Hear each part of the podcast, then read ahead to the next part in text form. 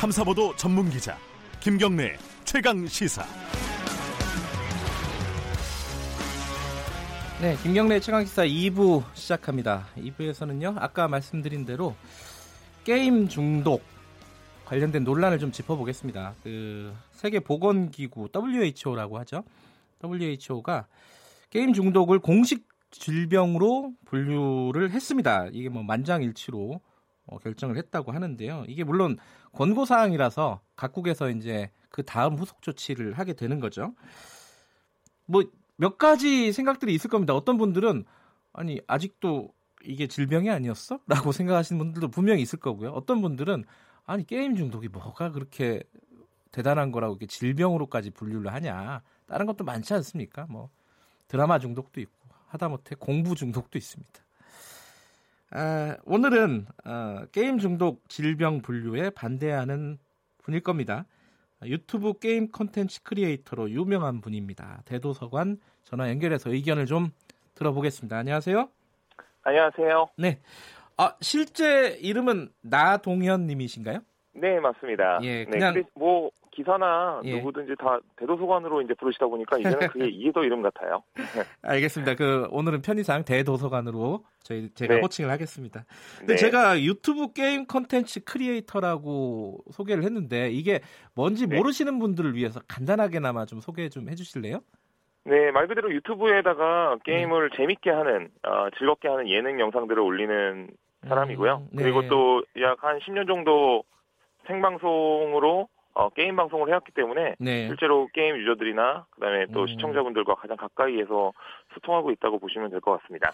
아, 이 게임을 어떻게 하면 즐겁게 할 수 있느냐, 즐길 수 있느냐를 어, 얘기해주는 그런 콘텐츠를 올리는 거죠? 네, 단순히 게임 중계가 아니라 이제 게임을 네. 가지고 재밌게 시청자들과 노는 거죠. 네. 음, 알겠습니다. 네. 일단은요, 이 제가 뭐 그렇게 말씀을 드렸는데 그 세계 네. 보건기구 WHO가 게임 중독을 질병으로 분류를 했다. 이 부분에 대해서 당연히 반대하시겠죠? 저는 그렇게 생각을 하고 연결을 한 건데 맞나요? 네, 어떻습니까? 그렇죠. 반대하죠. 음. 이건 좀 약간 저 개인적으로는 약간 시대착오적인 어, 발상이 아닐까라는 생각인데 예.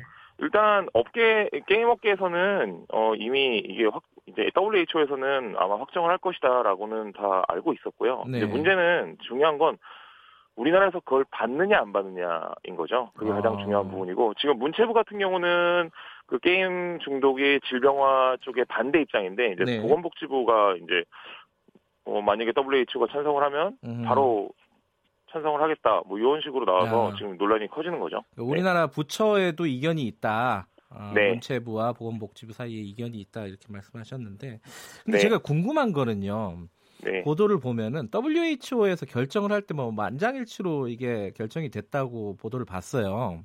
네. 그렇다면은 이게 어, 전 세계적으로 어떤 이런 게임 중독에 대한 우려가 큰 것 아니냐 적어도 그거는 네. 인정해야 되는 거 아니냐 이런 생각이 좀 들어요. 어떻게 보세요? 전혀 그렇지 않습니다. 아, 그래요? 전혀 그렇지 않습니다. 네, 왜냐면은 실제로 미국 같은 경우는 그거를 이제 게임 중독을 질병화한다는 것들을 받을 생각도 없는 것 같아 보이고요. 그리고 아. 실제로 미국 내부의 의견은 네. 그 미국 뭐 퍼거슨 교수님이라고 그 심리학과 교수님이 계신데 예. 그분의 의견을 보면은 이제 미국 같은 경우는 이제 게임 중독을 질병이라고 생각하는 것조차가 이제 굉장히 어리석은 생각이라고 하는 의견이 대부분이고 음흠. 그리고 또 유럽 같은 경우도 뭐 독일 등 몇 나라 정도 빼고는 다 뭐 별로 관심도 없는 정도. 그러니까 어. 이게 게임 중독이 왜 질병까지 돼야 되느냐라는 거죠. 예. 의미가 없는 거죠.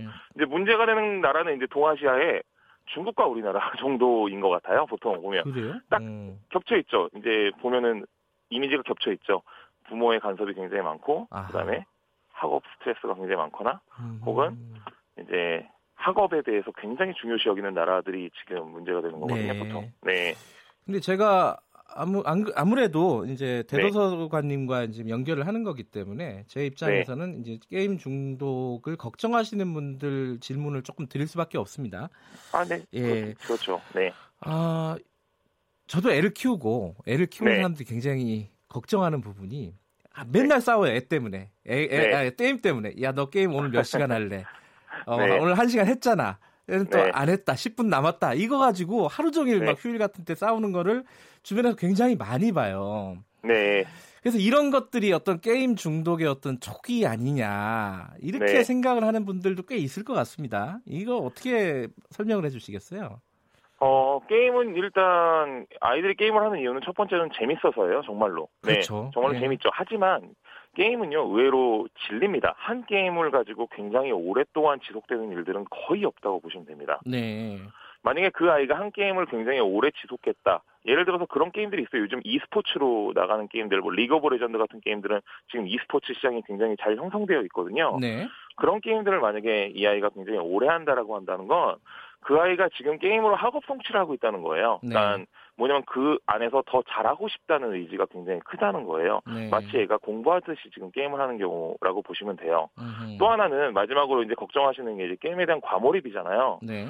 과몰입인 경우는 대부분의 경우가 이제 지금 어, 건국대 정의선 정의준 연구 교수님이 이제 팀을 꾸려가지고 이제 한 4년 정도를 한 2천여 명을 추적 조사하셨다고 지금 연구 결과가 나와 있어요. 네. 실제로 어저께 인터뷰까지 하셨더라고요. 네. 보면 대부분 학업 스트레스가 높고 그로 인해 자기 통제력이 떨어지는 청소년들이 보통 이제 어, 과몰입이 지속이 된다고 하더라고요. 네. 그래서 쭉 추적 조사를 해봤더니 어떤 일이 벌어지냐면 1년 이내에 60% 이, 이상이 다 이제 게임 과몰입에 대해서 없어지는 그런 행세 이제 그런 행태가 없어지게 되는 경우가 되고 그 다음 해가 되니까 또 그 중에서 또 60% 정도가 또 다 없어지더랍니다. 음흠. 그렇게 쭉 나가다 보니까 어 3, 4년이 지나니까 이제 그 다음부터는 거의 게임 과몰입으로 남는 친구들은 1%에서 1.5%밖에 안 된다는 거예요. 음. 그리고 이제 추적 조사를 해보니까 되게 특이한 현상을 보이는데 보통 아이들한테 이제 과잉 기대를 한다거나 네. 과잉 간섭을 하는 이제 가족 환경을 가졌거나 아이들이 네. 스트레스를 굉장히 많이 받는 가족 환경을 가졌을 때 네. 이런 현상이 보인다는 거죠. 한마디로 도피처로서 게임을 선택하게 되는 경우가 굉장히 많은 거고요. 그리고. 이분의 의사에 따르면 정혜준 교수팀의 의사에 따르면 전문가의 조치가 대부분 필요 없다는 거예요. 왜냐하면 자연 치유가 되기 때문에. 아하. 네. 그렇기 그- 때문에 너무 예. 걱정을 하시는 건 좀 좋지 않다라는 거죠. 그렇다고 이제 방치하는 거는 방치하지는 말자라는 거예요. 네. 하지만 적절한 관심과 감독이 중요하건 중요한 건데 이걸 넘어서서 가끔 가다가 우리나라 가정 같은 경우는 과잉 기대라든지 야 너 공부 정말 잘해야 돼. 너 공부 음. 잘해야지 잘 돼. 혹은 과잉 간섭을 한다든지 너 몇 시까지 할 거야라든지 너 네. 음. 이런 부분들이 사실은 아이들한테 굉장히 큰 스트레스를 주고 있다는 거거든요. 예. 네. 근데 이제 어 이 게임 중독이 질병이라고 불- 질병으로 분류해야 된다라고 주장하시는 분들 입장에서는 네. 어 실제로 뭐 뇌파 같은 걸 분석을 해보니까 아, 네. 이게 뇌파. 좀 문제가 네. 있다. 그러니까 어떤 어 학습을 하는 뇌파가 아니라 이 네. 단순 반복하는 어떤 행동의 뇌파다. 이거는 중독에 가깝다. 이런 주장들을 하신단 말이에요. 이런 건 어떻게 그거는 정말 보세요? 네, 그거는 근거가 없는 걸로 이야기가 난 걸로 알고 있어요. 제가 알기로는 아하. 왜냐면 낚시만 해도요 네. 그런 뇌파가 됩니다.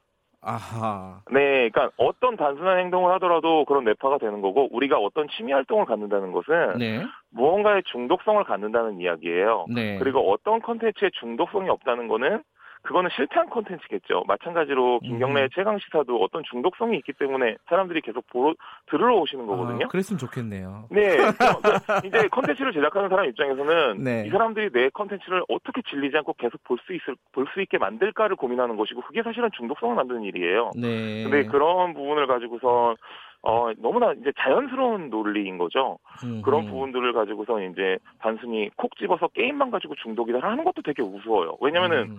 그렇게 따지면 인터넷 중독은 훨씬 더 심하고요. 요즘 SNS 중독이다, 뭐 쇼핑 중독이다. 네. 그리고 또 실제로 TV가 처음에 나왔었을 때 TV는 바보 상자다. TV를 음. 보면 바보가 된다. 라고 하면서 TV 중독에 대해서 우려했던 사항들도 굉장히 많았습니다. 근데 지금 들으면 다들 웃죠. 음. 왜냐면은 정말로 그 시절에 이런, 이런 논의가 엄청나게 치열하게 지금 게임처럼 진행됐었는데 네. 지금 이제 지금 시절에서 옛날 TV를 돌아보는 우리 입장에서는 굉장히 네. 무서웠던, 네, 부끄러웠던 약간 토론이었던 것 같아요. 네. 아, 그 갑자기 그 생각이 나네요. 그 봉준호 감독이 예전에 인터뷰할 네. 때 자기 어렸을 때는 이 네. 즐길 만한 것들이 별로 없어갖고 TV 드라마를 그렇게 많이 봤다는 거예요. 맞아요. 저도 영화를 엄청 봤습니다. 네, 그, 그 자기를 키운 게 대부분 TV 드라마였다. 뭐 맞습니다. 이런 얘기를 저도 하던데. 예. 거의 TV와 그 다음에 영화 영화를 하루에 거의 다섯 편씩 본 적도 한 거의 1, 2년 동안을 그렇게 본 적도 있고요. 네. 그리고 또 게임도 마찬가지고요. 네, 농구에 미쳤던 적도 있고요. 네, 어디에 좀 그러니까- 많이 몰입하시는 스타일이군요. 네, 만약에 음. 한다면 그것에 대해서 잘하고 싶고 네. 더 연구하고 싶고 더 알아보고 싶다면 그건 너무나 자연스러운 거거든요. 근데 우리 학부모님들은 대부분 이 몰입이랑 중독이 공부에 되길 바라시는 것뿐이죠. 관련된 거를 또 한 가지 더 여쭤보면은 예를 네. 들어 그런 일들이 사회적으로 가끔씩 있습니다. 이 예를 들어 아버지가 네. 게임 때문에 어, 육아를 안 하다가 애가 이제 어떻게 됐거나 그죠? 그 사건을 자세히 예. 들여다보면요. 네. 어떤 일이 벌어지냐면요. 그 아버지께서 그 컴퓨터 여섯 대를 돌리면서 게임으로 생계를 유지하던 가정이었어요. 아하. 그러니까 한마디로 그 가정은 게임을 즐기는 가정이고 게임을 잘하고 싶어서 하는 가정이 아니라 네. 게임으로 생계를 유지하던 가정이었던 거예요. 네. 그러니까 한마디로 뭐 축구를 보면서 약간 도박을 했던 사람이랑 마찬가지라고 보시면 되고요. 네. 왜냐면 그 여섯 대를 그냥 자동 플레이로 돌려 그냥 자동 플레이로 돌려놓으면서 계속 그것을 관리하면서 음흠. 그 캐릭터가 벌어오는 돈을 다시 이제 환전해서 이제 바꾼 뭐그 돈으로 바꾼다던가 해서 생계를 유지하는 거였고 네. 이미 그 가정은 굉장히 그 자금적으로도 음흠. 어, 힘들었던 가정이고 네. 스트레스와 우울증 이런 것들이 쌓였던 가정인데 네. 그 사건을 가지고 게임 때문이다라고 하는 거는 네. 말이 안 된다는 결론이 이미 나왔고요. 그리고 음. 또 그렇게 보셔야 되는 게 맞다라고 저는 생각해요. 예. 그리고 또 일부에 어 정말 극소수의 사건을 가지고 끌어와서 일반화를 시킨다는 건 우리가 성급한 일반화에 오르라고 배우잖아요. 네. 네. 그렇다고 봅니다. 그렇다면 다른 사건들은 음. 과연 그렇지 않냐라는 거죠.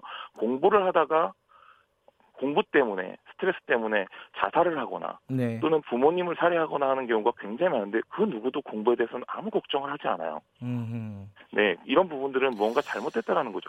왜 하필이면 게임만 그러느냐라는 거죠. 굉장히 평소에도 이 부분에 대해서 고민을 많이 하시고 준비를 많이 하셨기 때문에 제가 뭐 네. 어떻게 이길 수가 없네요.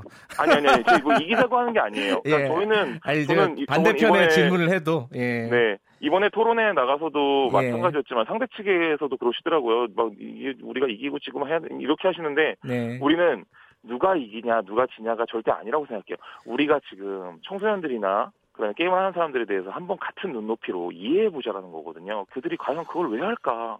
쟤들이 왜 저것 좀 안 했으면 좋겠는데 왜 할까라는 걸 한번 이해해 보자는 알겠습니다. 거죠. 딴지를 한 번만 더 걸어보면요. 네, 김재영님 그 청취자분이 이런 문자를 보내주셨어요. 자연 네. 치유 된다고 하셨는데 네, 그 뭐 감기 같은 것도 자연 치유가 되는데 질병이지 않냐, 질병으로 네. 분류하지 않냐.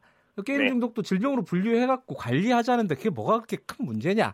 이런 질문도 있어요.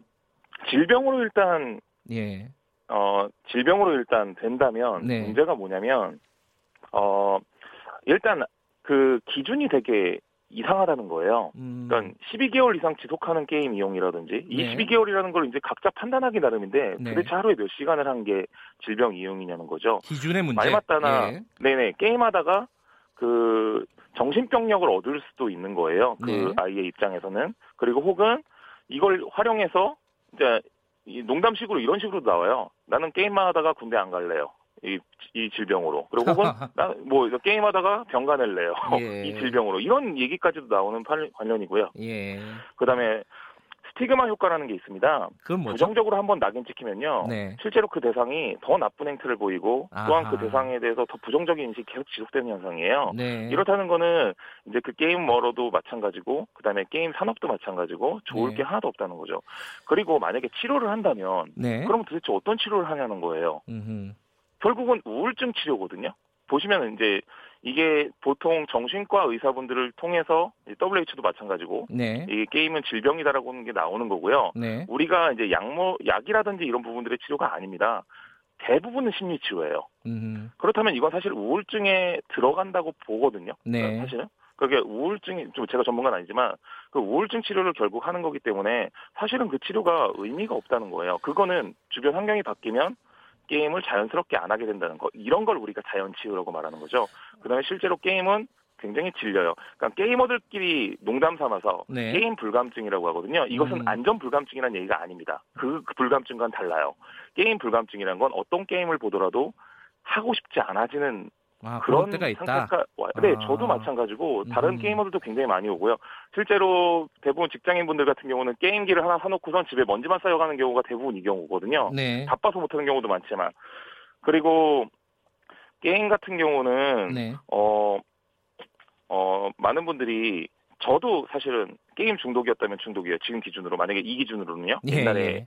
저 같은 경우는 예. 저는 왜 그랬었냐면 제가 어렸을 때 저희 집은 굉장히 가난했고 또 저희 음. 어머니 아버지는 거의 이제 별거 하다시피 하셨고 네. 아버지는 거의 알코올 중독에 어머니는 이제 늘 힘든 생활을 하셨고 저희 집에는 사채 업자들이 막 찾아왔었고 예. 저는 도망칠 데가 없었어요. 음흠. 그렇다고 제가 공부를 잘하는 것도 아니고 그렇다고 제가 장남이다 보니까 모든 기대가 저한테 오다 보니까 스트레스가 굉장히 심했고 저는 도망칠 데가 게임밖에 없었던 것 같아요. 왜냐면은 음. 그렇지 않으면 가출하거나 아니면 무슨 뭐 나쁜 친구들과 어울리거나 아니면 뭐 술 마시고 다니거나 이래야 되는데 저는 그런 게. 싫었거든요. 예. 그렇다면은 어 게임이 있었고 제가 이게 어떻게 풀렸냐면 게임을 하고 나다가 나중에 이제 나이를 조금 이제 1, 2년 지나고 나서 예. 이제 직장에 대해서 생각하게 되고 그다음에 내가 좋아하는 다른 일들을 찾게 되면서 자연스럽게 게임은 안 하게 되는 거예요. 예.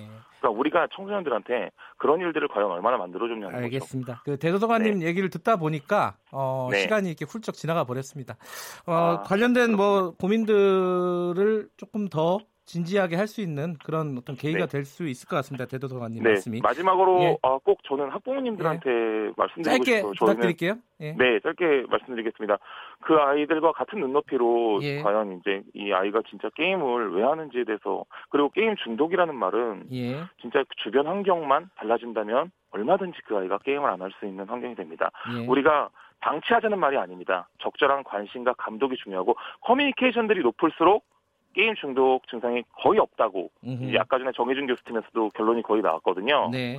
그러니까 한번 그런 식으로 알겠습니다. 커뮤니케이션 해보는 건 어떨까요? 예. 네. 알겠습니다. 많은 참고가 됐을 거라고 믿습니다. 고맙습니다. 네, 감사합니다. 네. 콘텐츠 크리에이터 대도서관님이었습니다.